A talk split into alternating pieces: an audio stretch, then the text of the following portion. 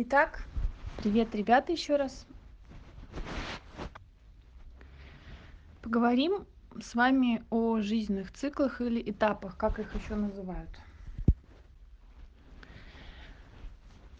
В жизни каждого живого существа есть некие этапы или по-другому циклы. Эти этапы примерно выглядят по одной общей схеме. Это рождение, это становление и убывание. Да? То есть э, поход к дате к смерти. Суть смысла жизни, существования живых существ, по сути, у большинства, кроме классификации человечества, одна и та же. Это выживание, это существование, это продолжение рода и так далее.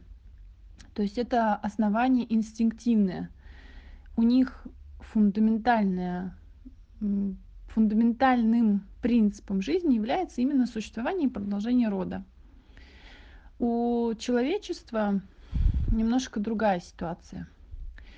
А, вот еще в институте мы разбирали эту тему, и я помню, как нам отчетливо внушили в голову одно важное правило, что кормят и одевают даже в тюрьме и в детском доме тоже. Но вот эмоциональное тепло и ласку и человеческое слово ты вряд ли услышишь в условиях названных выше. И поэтому очень важно стремиться в этой жизни достигнуть ощущения вот этого психологического эмоционального комфорта. Комфорта души себя пребывание в этом теле и движение к смерти, да, то есть к биологическому. Я сейчас именно говорю про физиологию. то есть убывание или по-русски говоря старение сделать как можно более интересным и по ощущениям приятным. Как бы это сейчас ни звучало, может быть, немножко резко да, для уха. Жизненные циклы — это те этапы, благодаря которым мы можем перемещаться с одной ступеньки на девятую, не пропуская вторую, третью, четвертую и так далее. Очень важно понимать, вообще в законе психики есть одно важное правило, что человек, он не может э, по своей сущности физиологической и эмоциональной перепрыгнуть, именно особенно, кстати говоря, эмоциональной, перепрыгнуть с одной ступеньки на другую. Человек не может, э, например, возьмем годик и три годика, он не может прийти в годик к трем годик, к трем годам жизни, потому что те процессы, которые развиваются в год, те процессы, которые развиваются в два года, и те процессы, которые развиваются в три, это не что иное, как очень грамотно сформулированный, ну, так в кавычках сформулирован, да, гра грамотно выстроенная, четкая схема или четкий механизм а, появления все более более сложных форм а, мозга. Есть мозг интеллектуальный, есть еще эмоциональный интеллект, есть э, психические процессы, есть состояние, а есть свойства личности. Вот первыми а, первое явление, которое формируется в головном мозге, это психические процессы. Они идут по пунктам. Ощущения, восприятие, представление, воображение, память, мышление, речь. Это процессы. А, очень важно понимать, что вот они именно последовательны. И в жизни есть э, не только маленького ребенка, но и любого другого возраста человека есть тоже некие процессы. И вот мы сейчас о них поговорим. Первые три года у ребенка формируется... Э, а, первое, что хочу сказать, я очень-очень рекомендую прочитать книгу для того, чтобы вообще понять себя, разобраться с самим собой, понять себя в этом мире и понять своих родителей и понять людей, взрослых, существующих около вас на данном этапе во взрослой жизни, то я рекомендую прочитать книгу Масару Эмото, по-моему, или Эмото это по воде. Короче, тот, кто создал э, Сузуки, фирму японец, А книга называется «После трех уже поздно». А, Масару Ибука, по-моему. «После трех уже поздно». В книге очень четко и ясно показано следующее. Ну и не только в книге. Вот э, психология это известные факты, да, то есть доказанные. Значит, у нас в организме, когда мы рождаемся, у ребенка мозг очень мягкий, чтобы вы знали. То есть он не сформирован вообще. Костная система, она мягкая. То есть во время родов у ребенка через родовые пути мозг э, выглядит как пластилин. И во время родовых путей этот головной мозг сжимается, проходя э, через женские половые органы. Вот это сжатие по сути, является первым кризисом ребенка, кризис рождения он называется, кризис нуля, в котором происходит формирование размера и рамок границ головного мозга, благодаря которым у ребенка не развивается слишком большая голова. Иначе все физические явления, которые должны протекать в самом теле, руки, ноги, туловище – они, если ребенок, вот, например, кесарево сечение, вот эти дети родовые пути не проходят, и у них, как правило, а, голова развивается большего размера, чем норма. А, эта норма, к сожалению, сейчас она стала какой-то не нормой, то есть дети 80-х рожденные у нас была норма из 10 баллов по 10-бальной шкале норма 9,3, 9,4, балла по уровню развития ребенка, физического его, физической его подготовки к самостоятельной жизни в отсутствии мамы, условно говоря, я сейчас вот как бы так вот все утрированно говорю, то сейчас в родовых, э, в отделении, в родильном отделении э, есть такой стандарт 5 баллов, ниже которого считается вроде как бы чуть ниже нормы, средний уровень это 3-4 балла. То есть, представляете, то есть уровень процентов стопроцентный упал до 30%. То есть ребенок уже при рождении имеет достаточно низкую, низкий уровень физической подготовки к рождению вне мамы. Да? То есть и у него уже э, изначально очень слабый иммунитет. Так вот, этот мозг, мягкий как пластилин, в первые три года, собственно говоря, и начинает обрастать костью ну вообще это в первый год жизни происходит, он обрастает костной системой за счет серого вещества, не будем сейчас сдаваться в, хим... в подробности химических процессов, он обрастает костью, формируется, и в нем формируются вот эти процессы. Первое, что у ребенка происходит, это процессы, вот, которые я называла ощущения. Я очень вам советую почитать вообще об этих ощущениях, что они нам дают и для чего они нам даются. Если нет, то мы можем прям вот каждое каждый процесс поэтапно разобрать. Собственно, в ВУЗе вот 6 лет я занималась тем, что вела лекции на эту тему. И объясняла студентам 16-55 лет, что, зачем следует и для чего оно нам нужно, и как это можно использовать правильно, да, то есть более ну, полезно, так скажем. В первые три года э, у ребенка формируется позиция «я», его личность, его позиция, его характер, его устойчивость.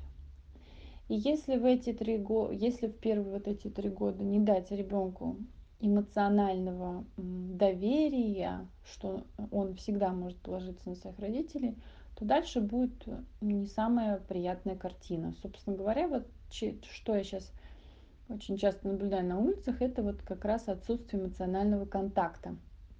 Да, ребенок одет, да, он обут, да, он, допустим, с планшетом, грубо говоря, но в глазах, понимаете, видно страх. Этот страх, он никуда не денется, это в глазах видно, глаза очень выпученные, раскрытые, или они наоборот очень тусклые и прикрытые. То есть они в каком-то состоянии непонятности. Вот в эти три года важно сформировать именно ощущение доверия. Сейчас я вам расскажу а, про социальную, социальная депривация. Это был поставлен такой эксперимент. Брали группу детей новорожденных 100 детей в экспериментальную, 100 детей в контрольную группу. Контрольная – это та группа, которая берется для сравнения, то есть в качестве сравнительного анализа. Контрольную группу, как правило, берут детей со схожими критериями уровня развития физической подготовки и э, ставят эксперимент на обеих группах. Так вот, в первой группе, в экспериментальной, что сделали? Детям не давали нормально вовремя еды и плохо одевали и вообще не докармливали. У них не было большого количества игрушек. Единственное, что в этой группе давали детям в большом количестве, это внимание, внимание, доверие и постоянно их гладили. То есть э, воспитатели – это дети-отказники, у которых нет родителей. Над ними ставили эксперименты. Вообще знаете, что по закону все вот дети, принадлежащие, так скажем, государству, над ними, в принципе, очень много ставится экспериментов, вот, чтобы вы знали. Так же, как и животные, у которых нет паспортов или нет хозяев. Над ними ну, много всего проделывается. Не самого лучшего. В общем, а, в этой группе вот, значит, не было физического удовольствия, так скажем, и правил соблюдено верно вот по поводу еды, питания, тепла. Но было очень много эмоционального доверия, тепла. Их постоянно к ним заходили в комнату и им пели песни, с ними разговаривали, общались. Во второй в контрольной группе с детьми очень похожими, такого же возраста, тоже новорожденные, в течение года проделывали все наоборот. Что делали с ними? Их а, по правилам кормили, ровно по часам, ровно по часам укладывали, не оставляли, как в первой группе, детей без присмотра вообще. А, и постоянно меняли им там пеленки, ни разу не оставляли их ну, в мокром состоянии, как в первой экспериментальной группе. Одевали их тепло, Единственное, чего не делали взрослые с этими людьми, это они их не трогали. Вообще никакого физического контакта. И общения, разговоров было по минимуму. В основном все делали в молчании. И вот удивительно, удивительный факт случился с детьми первой и второй группы.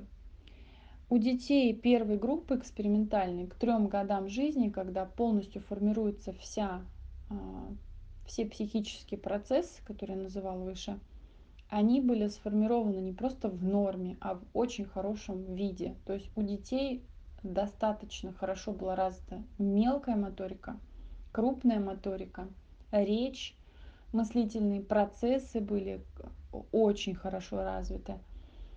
И эти дети имели какие-то прямо ну, невероятные способности к обучению.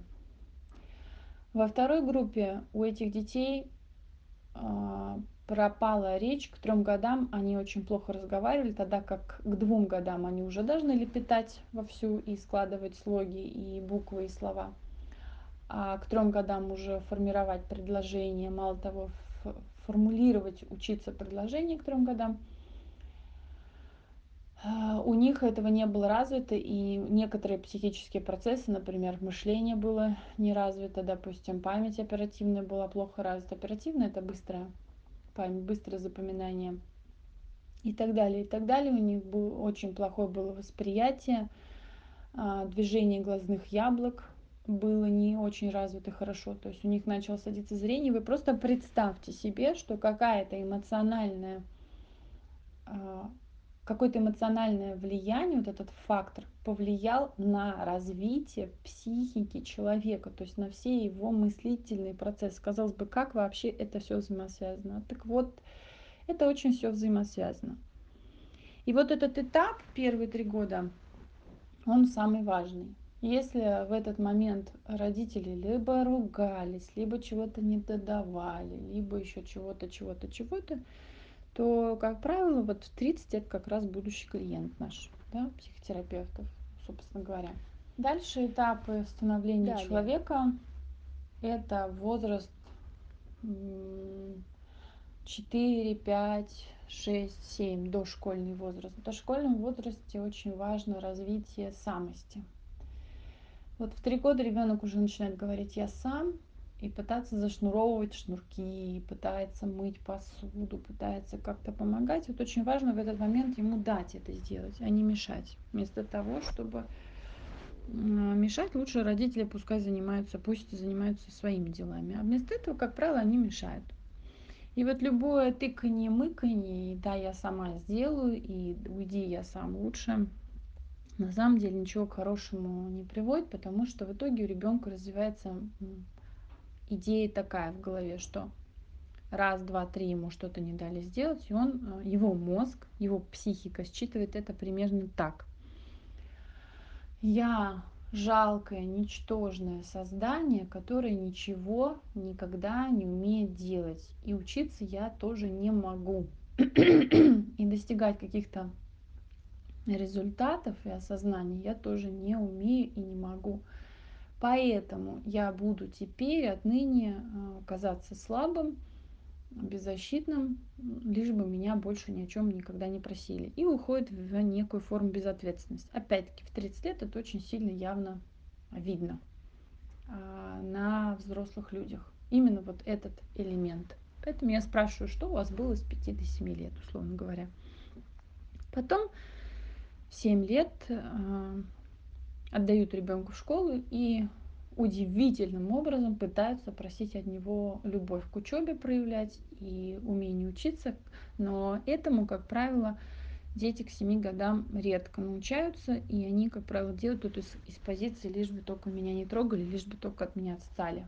Ну и вот, собственно говоря, вот эта ненависть, она хранится в нем еще ближайшие, там, сколько, 10 лет, да, в школе учится. А, Все потому, что, вот как в этом эксперименте говорила, а, как правило, нет эмоционального контакта, а он очень важен, он является самый-самый главный, основ, основополагающий развитие личности человека, вообще его становления. Ну и далее, после, после школы, там, институт или армии, я не знаю, да, или там техникум, на самом деле все просто и происходит в качестве продолжения. И вот самый важный элемент во всем этом а, процессе, например, с 10 до 20 лет, самым важным, наверное, является сепарация. Сейчас я объясню, что это такое. Вот э, в этом возрасте с 10 до 20 формируется, нет, не формируется, очень важно, чтобы сформировалось между мамой, папой и ребенком такое явление, как сепарация. Сепарация – это отделение. Вот есть такой сепаратор молока от воды, получается сметана, масло и так далее. Вот здесь сепарация точно такая же. Отделение ребенка от материнской-отцовской защиты и заботы. А, часто в популярных журналах, во всяких типа Psychologist и так далее, а, много информации про то, насколько важно вот уехать из дома, значит, жить без родителей и так далее, и так далее. Это действительно очень важно. Я вообще как вот ну, специалист в этой области, я бы, конечно, советовала бы в принципе понимать, что после там, лет 18, ну, грубо говоря, 20, дома, конечно, с родителями делать в принципе нечего, потому что будут страдать в итоге все. Потому что мама и папа никак не могут понять, что их ребенок вырос и не хотят его отпускать, и психологически, и подсознательно будут всячески делать все, чтобы он никуда никогда не ушел, то есть будут способствовать тому, что ну ладно, но не учись, но только лишь бы оставайся с нами, ну ладно, там не зарабатывай, но только лишь бы оставайся с нами, ну ладно, не получилось и не получилось, давай еще месяцок отдохнем. В общем, короче говоря, будут делать все, что угодно. А, другой вариант это свадьба, делают, женят специально, ну как специально, женят людей в районе 20 лет друг на дружке, родители, чтобы их как бы привязать к себе еще больше, потому что в этот момент, когда рождается ребенок, родители еще больше могут иметь власть над своими детьми, как бы говоря, вот, ты такой маленький салага, а уже ребенка родил, отойди, я тебя сейчас научу, как правильно воспитывать детей. Вот, есть такая тоже фишка, она достаточно известная на весь мир. Вот. Поэтому ранние браки это тоже не самый лучший вариант для развития личности, для вообще для понимания самих себя. Самый идеальный вариант это после 35 подумать только лишь об этом, если уж действительно вы так сильно хотите, потому что а, выбор партнера будет взят не с позиции гормональной идеи, потому что до 35 это примерно возраст, когда мы выбираем гормонами друг друга. То есть партнер выбирается гормон... на фоне гормонального всплеска. После 35, как правило, этот выбор падает э, скорее на горячее сердце плюс холодный разум. Вот. А в начале только горячее сердце плюс еще что-то, но не разум. Так вот, э, э, до 20 желательно пройти сепарацию. Сепарацию можно пройти, уехав из дома, но очень важно понимать, что можно уехать из дома, но при этом целыми днями каждый день созваниваться по телефону со своей мамой, папой и так далее. И быть все время на эмоциональной вот такой вот взаимозависимости друг от друга. Это не есть сепарация. Это продолжение истории. Сепарация это отделение. Отделение это понимание того, что я и мой ребенок или я и мой родитель это не одно и то же. Это два абсолютно разных человек, у которых совершенно разное видение жизни. Они взаимосвязаны генетически, биологически, эмоционально. И эта эмоциональная связь крайне важна, очень важна, и она должна быть в плюс, нежели в минус.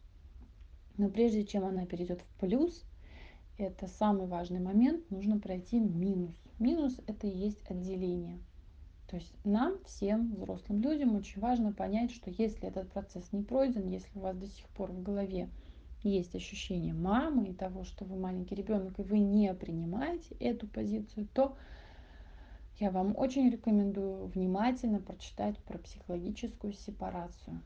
Сепарация это отделение, это умение выражать свою точку зрения, не просто ее внутри иметь и молчать об этом, а еще иметь эту точку зрения, выражать ее и не давить и не поучать родителей, а все время соблюдая субординацию, то есть разницу в возрасте и в статусе, соблюдая вот эту субординацию, учитывая мнение взрослого, иметь свое мнение и быть и жить в рамках своего мнения, своей позиции. И вот умение договориться со взрослыми об этом, это и есть переход на сепарированные отношения. Только тогда и только в таком случае – мы все с вами способны выстраивать действительно гармоничные, окей, слово я это убираю, не гармоничные, сбалансированные, а выровненные взрослые отношения. В данном случае я очень советую почитать книгу Эрика Берна «Два тома. Игры, в которые играют люди» первый и «Люди, которые играют в игры» второй. Очень-очень-очень советую всем внимательно почитать по три, про три разные роли. Это взрослый, родитель ребенок и про то, какие бывают обычно браки по классике жанра и как они разрушают между собой взаимоотношения. А, каждый возраст имеет свои особенности. Сегодня мы разобрали только малую-малую часть и совершенно, так скажем, ну, прям очень поверхностно. Вот мы можем разобрать не поверхностно, но прямо по отдельности, поэтапно. Но в целом, в общем, идея какая? У каждого из нас есть вот эти этапы, и очень важно их проходить в, э, в, в чувстве комфорта и баланса внутри себя. И в следующий вообще, когда вы в жизни решите куда-то сваливать или уезжать, это вот у, у здесь у ребят это очень, скажем, развита, да, тема, то есть скорее куда-нибудь свалить и путешествовать.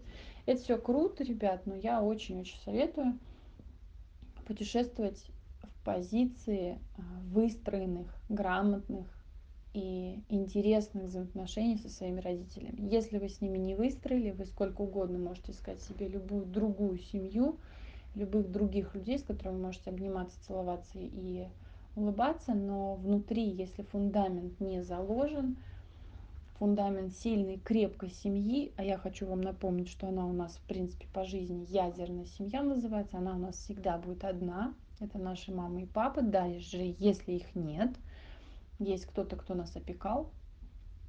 И это ядерное от слова ядро. Ядерная семья это самое-самое важное в жизни. То есть от нее отталкиваются все остальные виды выстраивающихся взаимоотношений. Сколько угодно можно избегать их и бегать и пытаться доказывать а, из позиции ребенка позицию в позицию родителя, что вот я такой молодец, я крутой, а вы такие все тут тупые и не понимаете меня, это долго будет длиться, потому что есть другая грань, которую мы не видим, если мы в позиции ребенка. Мы ее можем увидеть только тогда, когда мы будем находиться в позиции взрослого. В позиции взрослого находиться это развивать себя как личность, не как только как э, ну, в рамках эзотерики йога, например, или как медитирующую.